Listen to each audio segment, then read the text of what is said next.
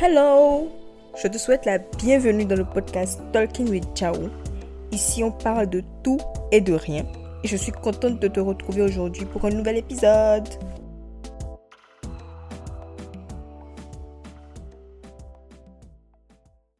Hello J'espère que tu vas bien. Moi, ça va. Je suis enfin revenue. La raison pour laquelle j'étais pas là le week-end suis passé, c'est parce que je travaillais, je me préparais à devenir ingénieur. Voilà. Et je t'informe que je suis officiellement ingénieur en BTP. S'il te plaît, applaudis, applaudis. On fait une pause et puis tu applaudis pour moi. J'attends.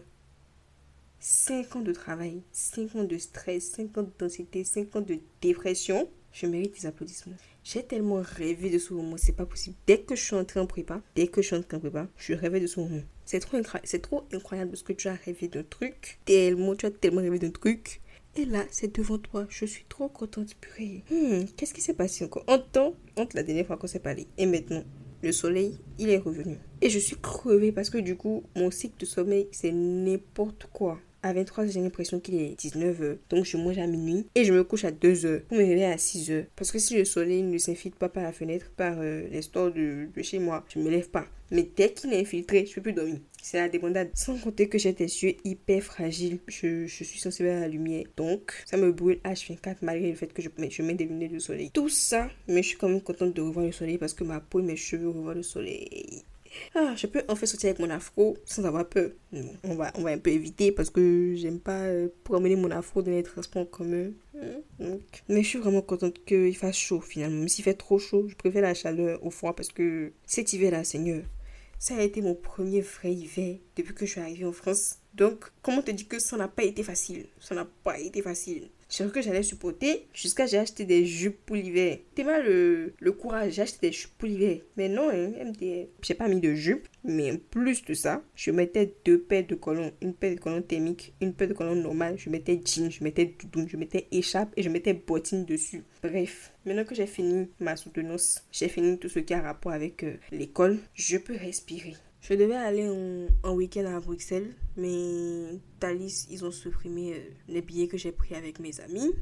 Mais bon, il me reste le concert d'Ozuna le 7 juillet. Est-ce que tu connais l'audio qui fait I suffered for 19 years? It's time for me to shake my ass on a yacht. C'est moi. C'est moi. Même si ah, je ne veux pas shake my ass on a yacht, j'ai besoin de repos. J'ai besoin de enjoy my life en fait, un peu quand même. Donc voilà un peu ce qui s'est passé entre euh, le moment où je t'ai laissé et maintenant. Ah, je suis partie à La Rochelle. Pour ma soutenance, je suis repartie à La Rochelle. Et ça m'a fait tellement du bien parce que ça fait six mois que je suis en Ile-de-France. Je n'ai plus vu la plage depuis six mois c'est triste. Et je t'ai déjà expliqué une fois, je pense que la plage et moi, on a une relation privilégiée. Donc ça m'a trop fait du bien de voir l'eau, de voir une ville calme, où il n'y a pas des gens bizarres partout. Non, franchement, La Rochelle, La Rochelle, La Rochelle for life. Aujourd'hui, on va parler de représentation. Je pense que tu as une petite idée de ce dont je veux parler. Mais bon, avant ça, on va parler de musique. La dernière fois, on était parti en Haïti, en Suisse et en Côte d'Ivoire. Aujourd'hui, on va partir dans les Caraïbes,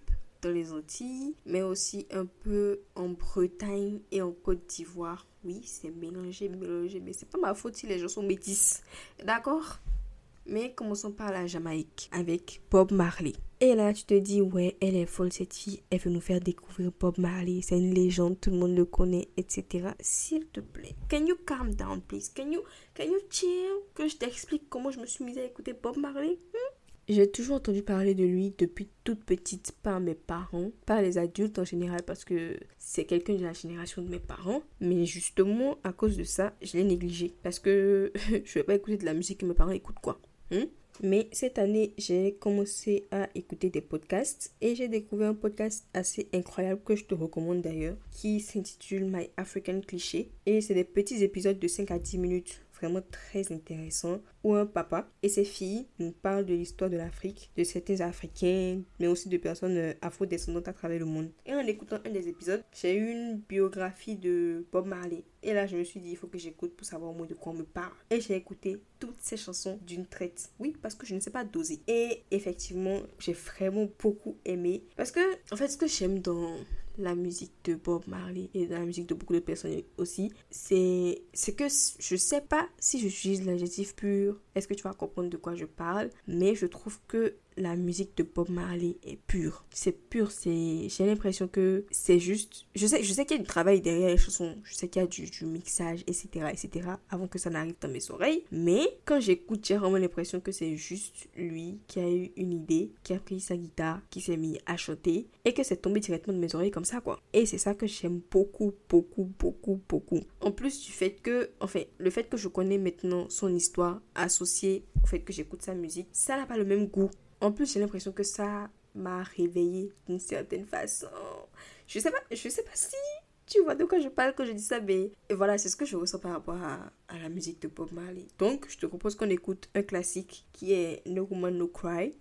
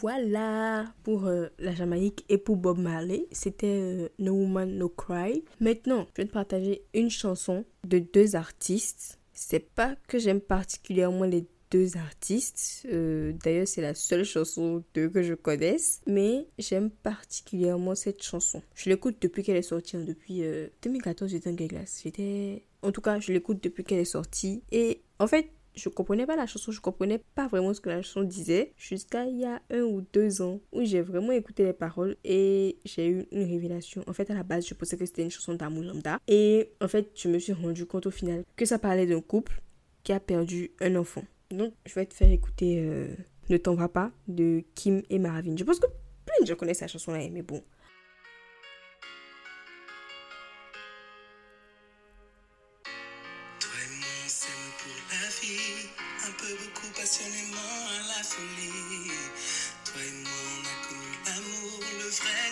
Celui après lequel on court. On avait tant de projets tous les deux, juste s'aimer, être heureux. Mais aujourd'hui sa vie n'est plus, un petit ange a disparu.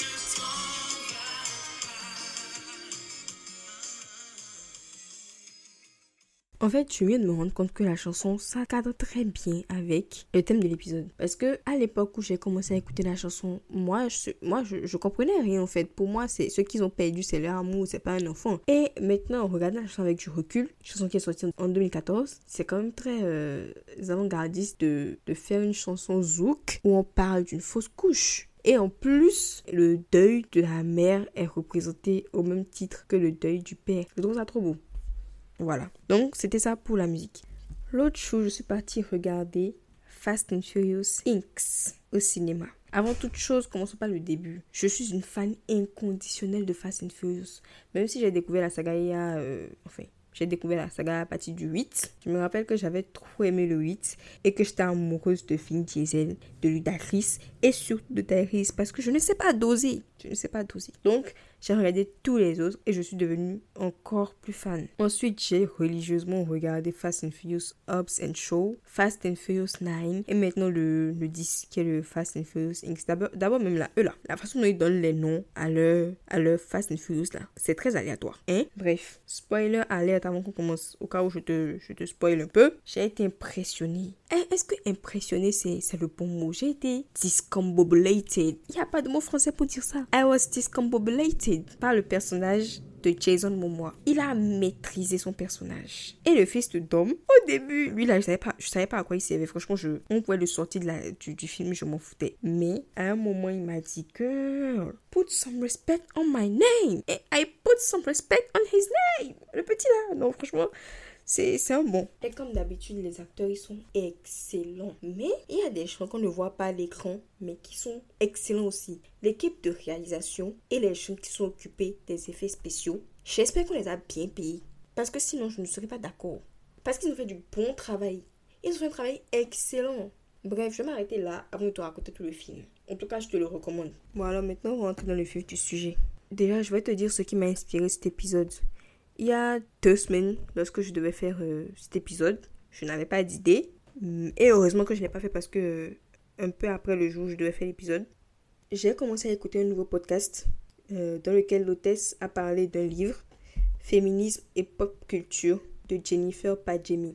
Jennifer Padjemi, c'est une journaliste et écrivaine française d'origine togolaise. Et dans son livre, elle explique l'influence de la pop culture, c'est-à-dire tout ce qu'on peut consommer en, euh, en termes d'audiovisuel, de pub, de musique et des réseaux sociaux aussi. Comment ça a eu une influence sur les différents féminismes et en même temps, comment ça a eu une influence sur la façon dont on fonctionne, dont on pense et dont on agit en tant que société. Ce livre, ainsi que son podcast Miroir Miroir, dans lequel elle interviewe des vraies personnes par rapport aux problématiques qui les touchent en fonction de leur religion, leur euh, orientation sexuelle, leur origine, leur couleur de peau, ont inspiré cet épisode intitulé Representation Matters, Why and How Much ce qui veut dire la représentation ça compte, pourquoi et à quel point. Dans son livre, Jennifer Padjemi dit, je cite, Plus jeune, je ne savais pas vraiment ce que signifiait le terme représentation. Je n'avais même pas conscience du fait que l'absence de représentation positive ou un minimum réaliste pouvait avoir une incidence sur mon estime de moi ou la manière dont j'allais me construire plus tard.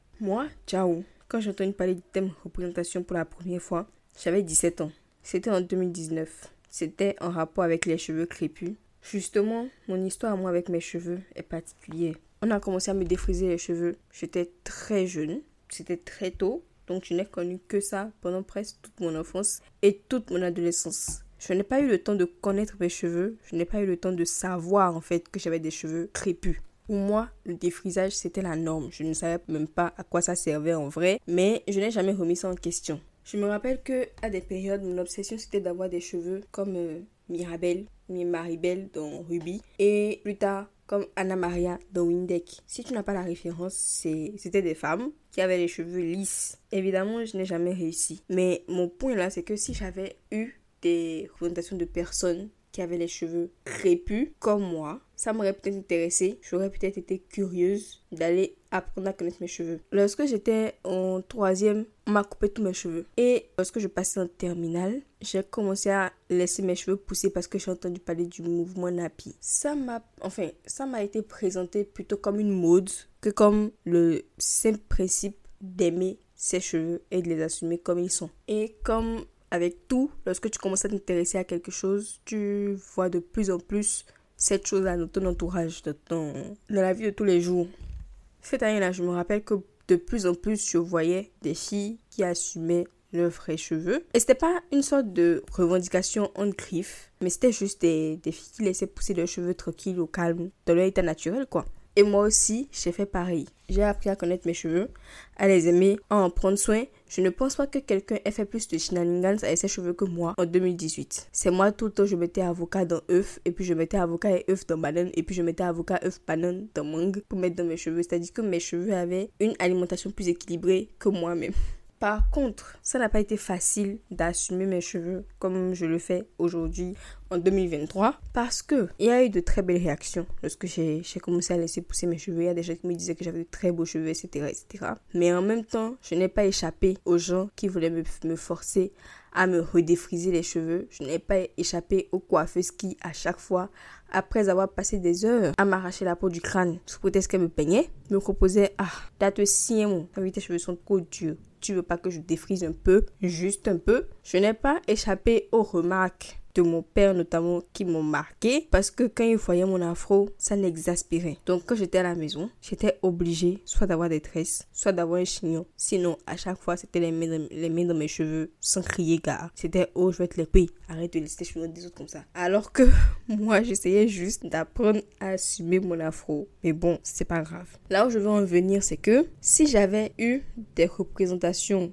de femmes déjà dans mon entourage immédiat ou à défaut de ça à la télé qui avait les cheveux crépus comme moi, j'aurais trouvé ça peut-être plus naturel. Enfin, ça aurait été plus fluide de ma part de les assumer. De la même façon que le fait que ma mère est médecin a contribué au fait que mon ambition de devenir médecin est venue très naturellement. Je ne me suis pas posé de questions. Je me suis juste dit, je serai médecin comme maman. Moi, j'avais ma maman pour me dire, oui, si elle peut être gynécologue, bah moi aussi je peux être chirurgien, tu vois. Mais pour toutes les autres filles qui n'avaient pas de maman gynécologue, elles auraient fait comment? C'est là qu'interviennent les, les personnes qu'on voit à la télé. C'est là que ça aurait été bien que dans les représentations de femmes béninoises qu'on a dans le cinéma de chez moi. Ça aurait été vraiment incroyable d'avoir des femmes. C'est bien hein, qu'on représente les femmes qui font au marché, les femmes qui, euh, voilà, celles qui contribuent à l'économie du pays, celles qu'il ne faut pas oublier évidemment. Mais ça aurait été bien aussi qu'on voit des femmes instruites, éduquées, des femmes ambitieuses, belles, élégantes et en même temps des mères dévouées. Ça aurait été bien qu'on voit ce genre de représentation-là pour toutes les autres petites filles qui n'avaient pas ce genre de représentation dans leur environnement.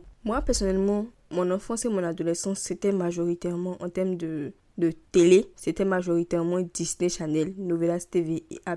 J'ai découvert BET un peu plus tard. Mais bon, ce sur quoi je vais mettre l'accent, c'est que j'ai adoré les sorciers de Waverly Place. J'ai adoré Austin Ali. J'étais l'ambassadrice béninoise de Violetta. Le jour où Baby City Night est sorti, j'étais assise dans mon salon le samedi là à 9h. Les trois films descendants, personne n'a plus apprécié les trois films descendants que moi. Mais tout cet enthousiasme que j'ai par rapport à ces séries-là, ça ne sera jamais pareil que ce que j'ai ressenti en découvrant pour la première fois Lady Chine. Ce ne sera jamais pareil que ce que j'ai ressenti à chaque fois que je voyais China McLean dans Section Genius ou Tyrell Jackson Williams dans les Biotins. Lui, carrément, j'étais amoureuse de lui. Mais bref, restez concentrés.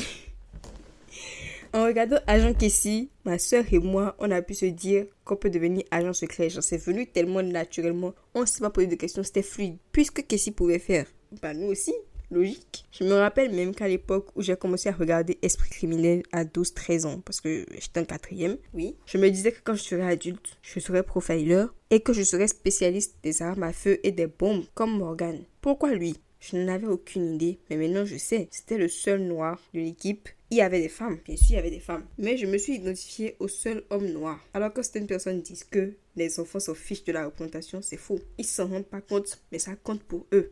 La première sitcom afro-américaine que j'ai regardée, c'était Le Prince de Bel Air sur Quand j'ai découvert ça, je n'avais jamais vu une série avec que des noirs dedans. Les personnages auxquels je me suis, enfin, le personnage auquel je me suis immédiatement identifiée, c'était Tante Viviane. Vous allez me demander pourquoi je me suis identifiée à une vieille bon, elle n'était pas vieille, à une personne adulte et tout. C'est parce qu'elle était exactement sur à quoi je voulais ressembler en grandissant. Elle avait des traits fins, exactement comme ma mère plus jeune. Donc pour moi, c'était tout à fait logique en fait que, que je serais grande. Je serais une jolie femme dark skin. Parce qu'il faut pas oublier le détail là.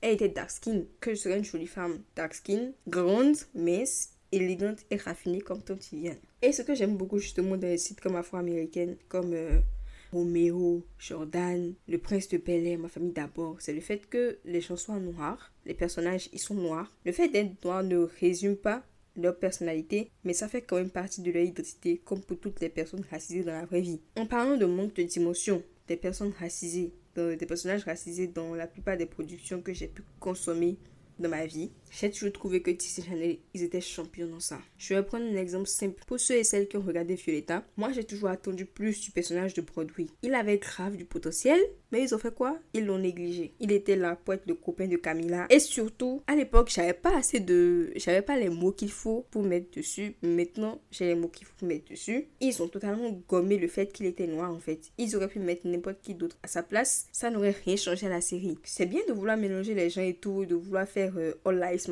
Ce qui est très douteux déjà. Mais enfin, je pense, j'imagine que le but c'était de montrer que tout le monde peut s'entendre malgré les différences de couleur de peau, etc. Mais c'était plus du on ne voit pas les couleurs vibes et ça ne rend pas les choses mieux. Ce qui, ce, ce qui serait bien, c'est de, je sais pas moi, de, de mettre en lumière le fait qu'il est noir. C'est pas, c'est pas un défaut, c'est pas une tare. J'ai trouvé qu'il n'avait pas assez d'émotion pendant toute la, toute la, la durée de Fioretta. J'ai trouvé qu'il n'avait pas assez d'émotion, mais je, je n'avais pas forcément les mots pour mettre dessus. Même chose pour euh, Tasha et Léo dans les Biotins.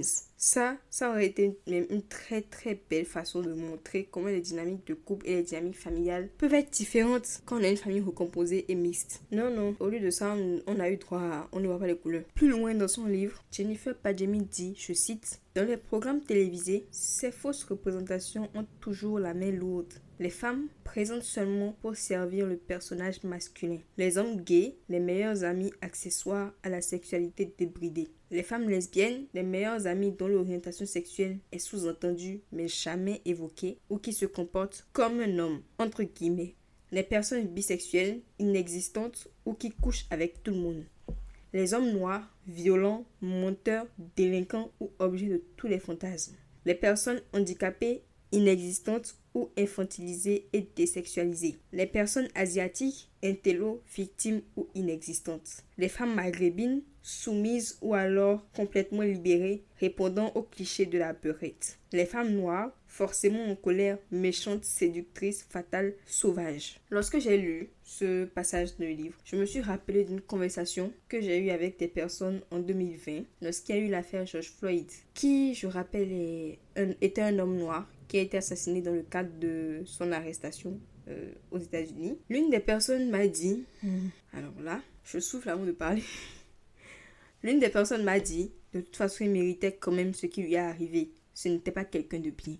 D'abord, j'ai été estomaquée par autant de manque d'empathie. Et aussitôt, j'ai posé, la, j'ai posé la question, qu'est-ce qui te fait dire ça? Qu'est-ce qui te rend si convaincu que ce n'était pas quelqu'un de bien? Avant même d'entamer le débat de est-ce que quelqu'un mérite qu'on s'agenouille sur son cou pendant 9 minutes, et à l'autre personne de me répondre mais tu ne connais pas les Noirs aux États-Unis. C'est toujours eux qui sont dans les gangs, c'est toujours eux qui commettent des crimes tout le temps. Quand tu es dans le pays d'autrui et que tu fous la merde tout le temps, c'est normal qu'on te traite comme ça pour remettre de l'ordre dans le pays. Tout ça venant de la bouche d'un homme noir. Plus loin dans la conversation, la même personne me dit que les racistes ont leur raison d'être racistes. Ils ont peur des noirs. L'homme noir n'est pas une bonne personne. Toujours violent sans raison.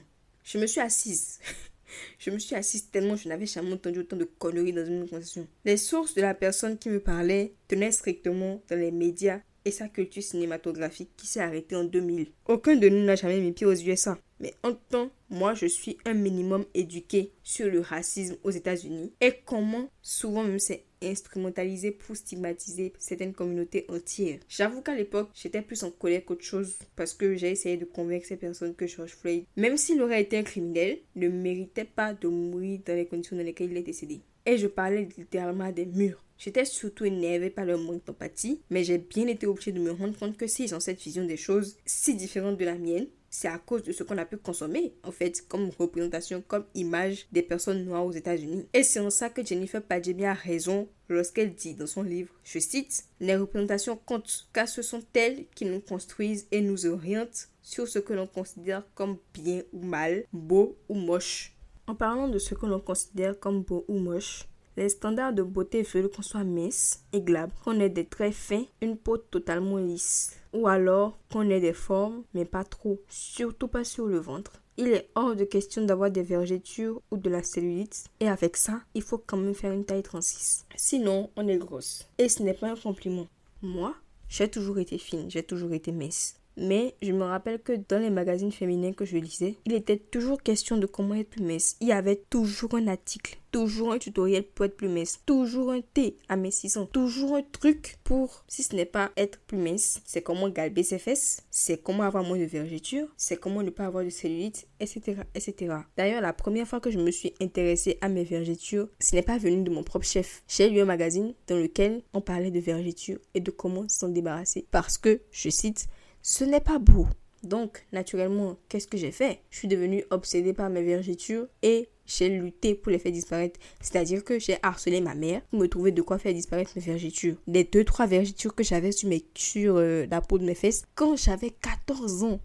C'est plus tard que je me suis rendu compte, non, je ne me suis pas rendu compte, c'est plus tard que j'ai appris que les vergetures, c'est normal. Que presque toutes les femmes en ont et que c'est quelque chose de normal qui arrive quand tu grandis avec le relâchement de la peau, c'est normal d'avoir des vergetures. Et là encore, je vais faire intervenir les gens de la télé. Parce qu'on nous a trop fait croire que les femmes avaient la peau euh, totalement parfaite, totalement lisse. En fait, pour être belle, il faut que tu aies une peau totalement lisse et parfaite, qu'il n'y ait pas de traces. Si moi j'avais vu déjà avec leurs imperfections, pas forcément des vergetures, je, n'aurais pas fait des obsessions, des obsessions entières sur des vergetures, sur des taches le visage. C'était pas forcément des, des problèmes euh, dermatologiques, c'est juste des choses qui arrivent, des trucs passagers qui arrivent et qui partent quoi. Tout à l'heure, j'ai dit que j'ai toujours été fine. Malgré le fait que j'ai toujours été fine et que ça fait partie de ça fait partie de l'un de mes plus gros complexes dans ma vie, j'avais quand même l'obsession de ne pas grossir parce que la société nous renvoie toujours l'image de la personne grosse comme la personne malheureuse, comme la personne qui n'a pas de vie. Surtout à la télé, les personnes grosses, surtout les femmes grosses, c'est souvent les meilleures amies là. Comme euh, dans Les sorciers de Waverly Place, les meilleures amies qui sont euh, des personnages secondaires tout le temps. La première personne grosse que j'ai vue dans un rôle principal, et je pense d'ailleurs que c'est la seule que j'ai vue, c'était la dame dans Drop Dead Diva. Et ce, cette série, justement, ça montre à quel point la représentation c'est important. Parce qu'à l'époque où moi j'ai connu cette série, je n'avais pas assez de recul pour me rendre compte à quel point il faut avoir une femme grosse qui est bien dans sa peau, dans un rôle principal, c'était important. Mais maintenant, je me rends compte que c'est. Je me rends compte à quel point ça a dû être une révolution pour les personnes grosses qui se sentaient sûrement pas du tout représentées ou alors mal représentées. Que ce soit dans les films, que ce soit dans les séries, que ce soit dans les pubs, que ce soit dans les magasins de vêtements et que ce soit même dans les transports en commun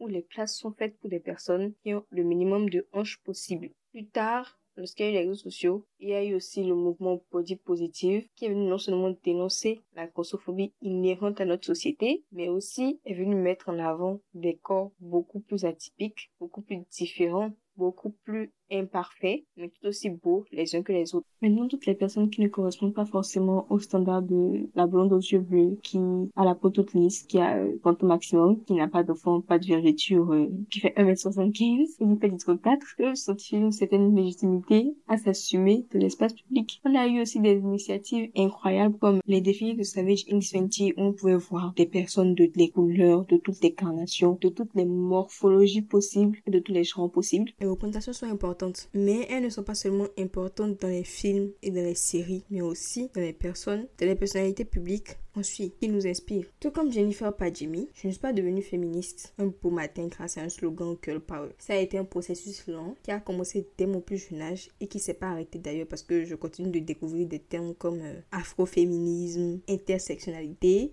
les personnes qui m'ont éduquée n'étaient pas forcément féministes. Je parle de mes parents jusqu'à mes enseignants. Donc, ça a été plus qu'important pour moi de m'inspirer de mes lectures, de ce que j'apprends à la télé et dans la musique et dans les podcasts et sur les réseaux sociaux pour pouvoir construire mon identité féministe qui, ne nous mentons pas, fait partie intégrante de qui je suis aujourd'hui. Là, je m'apprête à citer une autrice nigériane, une auteure nigériane dont je ne sais pas très bien prononcer le nom, donc vous m'excuserez si je prononce mal son nom. Shimamanda Ngozi Adichie dit dans son discours We Should All Be Dans lequel elle parle de son expérience en tant que femme nigériane avec le sexisme. Elle dit que les hommes sont appelés à avoir peur de la peur, à être durs, mais que ça les dessert parce que plus un homme sent qu'il doit être dur, plus son ego est fragile. Et comme ça, de cette façon-là, on dessert encore plus les femmes, on dessert encore plus les filles parce que on leur apprend à se conformer à l'ego fragile des hommes. Moi, Jao, j'ai toujours eu droit à cette injonction-là de me minimiser, de me faire plus petite, de me taire plus souvent parce que je suis une femme, de me cacher parce que malgré ma petite taille, je prenais trop de place. Je réfléchissais et surtout, je parlais trop et je mettais les hommes mal à l'aise. Et la menace, c'était le plus souvent qu'un homme ne me posera jamais parce que je parle trop, parce que je suis trop intelligente. À l'époque,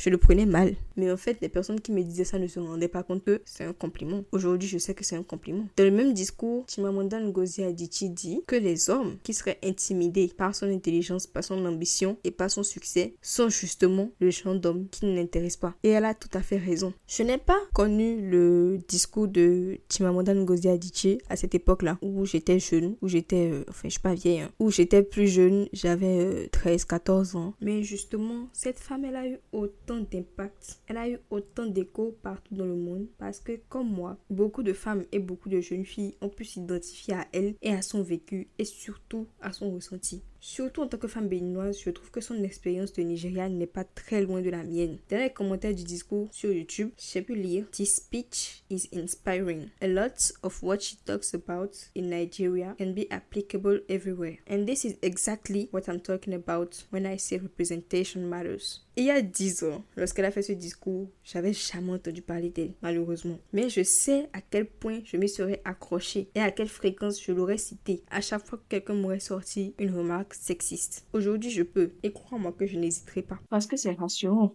de voir quelqu'un comme Chimamanda Ngozi Adichie, qui est sûrement l'une des auteurs noirs et africaines les plus lues et les plus connues aujourd'hui, et qui a reçu plusieurs distinctions. C'est rassurant de voir que vous avez les mêmes expériences, pratiquement. Ça aide à rester droite dans tes bottes quand on veut te faire douter de toi-même, de tes capacités, de la légitimité de tes luttes, ta propre légitimité en tant que personne parfois. La représentation, ça compte, mais pas seulement pour moi en tant que femme noire. Elle compte pour tout le monde, particulièrement pour les personnes non blanches, non hétéro, non cisgenres et non catholiques c'est-à-dire les personnes qui sont d'ordinaire invisibilisées et mal représentées dans l'espace public et dans les médias. Je me rappelle qu'en regardant Empire, ça m'a permis de me réveiller, d'avoir plus de, je sais pas comment le dire en français, d'avoir plus de awareness sur deux sujets en particulier, les problématiques LGBTQ et la question de la santé mentale chez les Noirs. Avant Jamal dans Empire, les seules représentations de Tom gay que j'ai eu à voir à la télé et partout ailleurs en fait même, c'était des représentations très caricaturées. C'est-à-dire que l'homme gay, c'est souvent un homme très efféminé, il a une façon très euh, théâtrale de parler, etc., etc.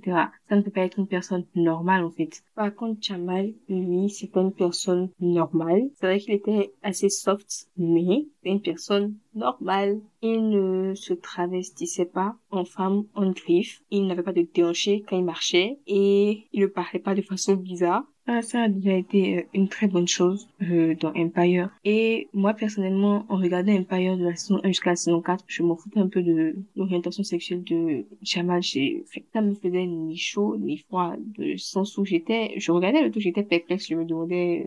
Sais pas. Mais, à la saison 4, il y a une scène qui m'a fait réfléchir. C'est lorsqu'il a chanté Love is like a drug avec euh, Warren. Warren, c'était son copain à l'époque. Et moi, je n'avais jamais, je n'avais jamais vu une scène de deux hommes homosexuels, une scène romantique en fait où juste deux personnes qui chantent et puis c'était trop mignon. Et ça m'a ça m'a fait réfléchir, ça m'a fait me dire que l'homosexualité c'était que ça en fait, c'était juste c'était juste deux personnes qui s'aiment. Parce qu'effectivement, et je me suis rendu compte après, la raison pour laquelle, je pense que la raison pour laquelle on a autant de mal avec l'homosexualité, c'est qu'on l'envisage beaucoup sous le prisme de la sexualité. Et on est d'accord que quand on regarde ça comme ça, c'est un peu dégueu. Mais moi personnellement, du coup, cette scène dans Empire, ça m'a fait me rendre compte que c'est pas que ça en fait. Donc ça m'a, déjà ça m'a appris un peu plus sur les personnes homosexuelles et ça m'a aussi fait me rendre compte que je n'ai aucune légitimité à, tu vois, par exemple, quand on pose la question, euh, est-ce que tu es pour ou contre l'homosexualité, ça m'a fait me rendre compte que je n'ai aucune légitimité à répondre à cette question parce que c'est comme quelqu'un qui te demande, est-ce que tu es pour ou contre le fait d'être noir?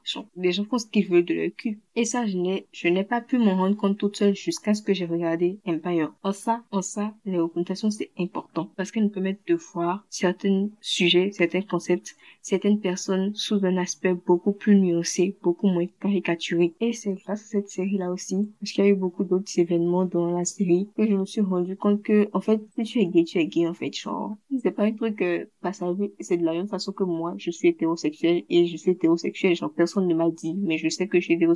Et c'est comme ça, quoi. Là où je veux en venir, c'est que même si tu n'as pas une compréhension, même si je n'avais pas forcément une compréhension complète de ce que c'est qu'être un homosexuel parce que je ne suis pas homosexuel, ça m'a quand même appris à être tolérante et à connaître où est ma place par rapport aux personnes homosexuelles. Tu vois ce que je veux dire ou pas? En quelque sorte, ça a fait mon éducation sur ce sujet-là. Deuxième chose sur laquelle j'ai beaucoup appris, c'est la santé mentale. Comme je disais, avant, je pensais que la dépression, les troubles bipolaires, tout ce qui est maladie mentale, c'était des problèmes de blanc. Little did I know que ça peut toucher les noirs, que ça peut sévèrement toucher les noirs et que le manque de, le manque de reconnaissance et de prise en charge de ces troubles-là chez les noirs, ça nous rend encore plus vulnérables par rapport à ça. Ça, c'était à travers le personnage d'André qui, je sais pas, je sais pas s'il était euh, caricaturé aussi ou si c'était euh, assez réaliste la façon dont ils l'ont représenté en tant qu'individu avec des troubles bipolaires. Mais au moins, ça m'a appris à ne pas stigmatiser les personnes avec des maladies mentales, à ne pas, enfin, à avoir, à ne pas avoir ce sentiment de, oui, c'est, c'est des cas sociaux, c'est des cas désespérés, on les met à part, quoi. C'est des enfants, c'est des soeurs, c'est des mères, c'est des, c'est des pères, c'est des maris, c'est des frères. Donc, c'est pas, c'est pas des personnes à négliger. Voilà. Ça, au moins, ça m'a appris ça. Et pour rester sur le sujet de la santé mentale chez les Noirs, surtout chez les femmes noires, lorsque j'ai commencé à regarder Grey's Anatomy l'année dernière, l'un des personnages auxquels je me suis immédiatement attachée et auquel je me suis immédiatement identifiée, c'était Miranda Bailey joué par Chandra Wilson. Pendant une bonne partie de la série, c'est vraiment l'image de la strong black woman. Elle arrive à tout gérer dans sa vie. Quel que soit le problème qui se présente, elle a la solution. Elle ne se plaint jamais. Elle ne montre presque jamais d'émotion. Et en plus de ça, en plus de pouvoir gérer ses propres problèmes, elle arrive à gérer les problèmes d'autrui. À un moment dans la série, le fait de voir que même si elle a eu beaucoup de mal, elle a commencé à montrer des émotions, à reconnaître que parfois ça peut ne pas aller, à reconnaître que malgré qu'elle soit brillante, forte et qu'elle puisse porter les autres à bout de bras. Parfois, elle peut s'autoriser à lâcher prise. Parfois, elle peut avoir besoin d'aide et elle peut demander de l'aide sans se sentir, euh, je sais absolument pas quelle expression mettre sur ça, sur la façon dont on se sent lorsqu'on demande de l'aide alors qu'on ne se sent pas légitime de le faire. Mais je sais que beaucoup de personnes vont comprendre ce dont je parle. Le fait de voir que Miranda Bailey a pu faire ça, moi j'ai pu me dire si elle peut, je peux. Et ça m'a beaucoup aidé dans certaines situations de ma vie où à des moments donnés si j'avais pas demandé l'aide dont j'avais besoin, je serais pas en train de faire un podcast aujourd'hui. Ce n'est pas une honte d'avoir besoin d'aide. Ce n'est pas une honte de faire de l'anxiété. Ce n'est pas une honte de faire de la dépression. Ce n'est pas des maladies de faibles. On est tous humains et on peut parfois avoir besoin d'aide, même si on est des strong black women. Peut-être dans l'épisode passé que le fait de voir sur internet des gens qui sont en crise, des personnes normales qui me ressemblent et qui avaient, euh, qui ont eu à passer par euh, de l'anxiété, de la dépression, etc.,